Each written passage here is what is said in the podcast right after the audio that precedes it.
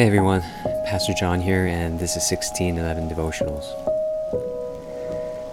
Let's take a moment now to pause and quiet our hearts and turn our whole focus upon the Lord. Lord, we want to spend this time now with you and with the awareness of your presence deep in our hearts.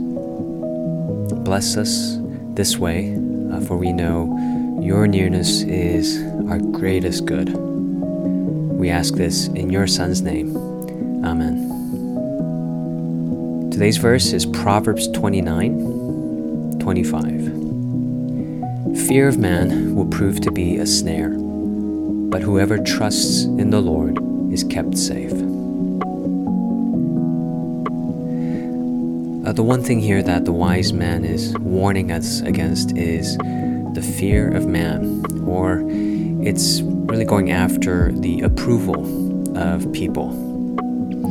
And that will prove to be a snare, according to wisdom. Uh, Tim Keller put it like this If we look to human beings more than to God for our worth and value, we will be trapped by anxiety, by an over need to please, by the inability to withdraw from exploitative relationships, by the inability to take criticism, and by a cowardice that makes us unable to confront others. Our feelings will be easily hurt, and we will tend to overcommit out of a desire for acceptance. In other words, fear of man really leads us to malfunction on the relational level, and it really ultimately uh, separates us from that most healthy fear, and that is the fear of God. Longing for His acceptance, His approval, His blessing, His nearness in our lives.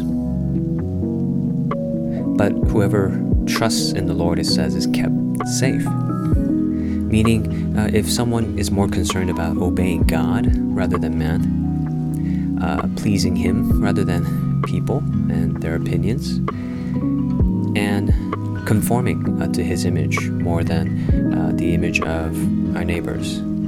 That's how our hearts will be kept safe. That's how we live in peace. That's how we live with contentment. And that's how we live with joy. So let's think about this today. Whose approval is more important to you than God's? Is pleasing Him uh, your greatest aim in life? Let's ask God to free us from our need to be approved by others. Let's pray. God, we pray that you would free us from the need to be approved by people uh, and to please them so that we would win uh, their approval. Free us to be your children who delight in you and live to glorify you and to please you. And as we do so, God, fill our hearts with satisfaction. May our deepest longings, our spiritual longings, uh, be met in you. We ask this in Jesus' name. Amen.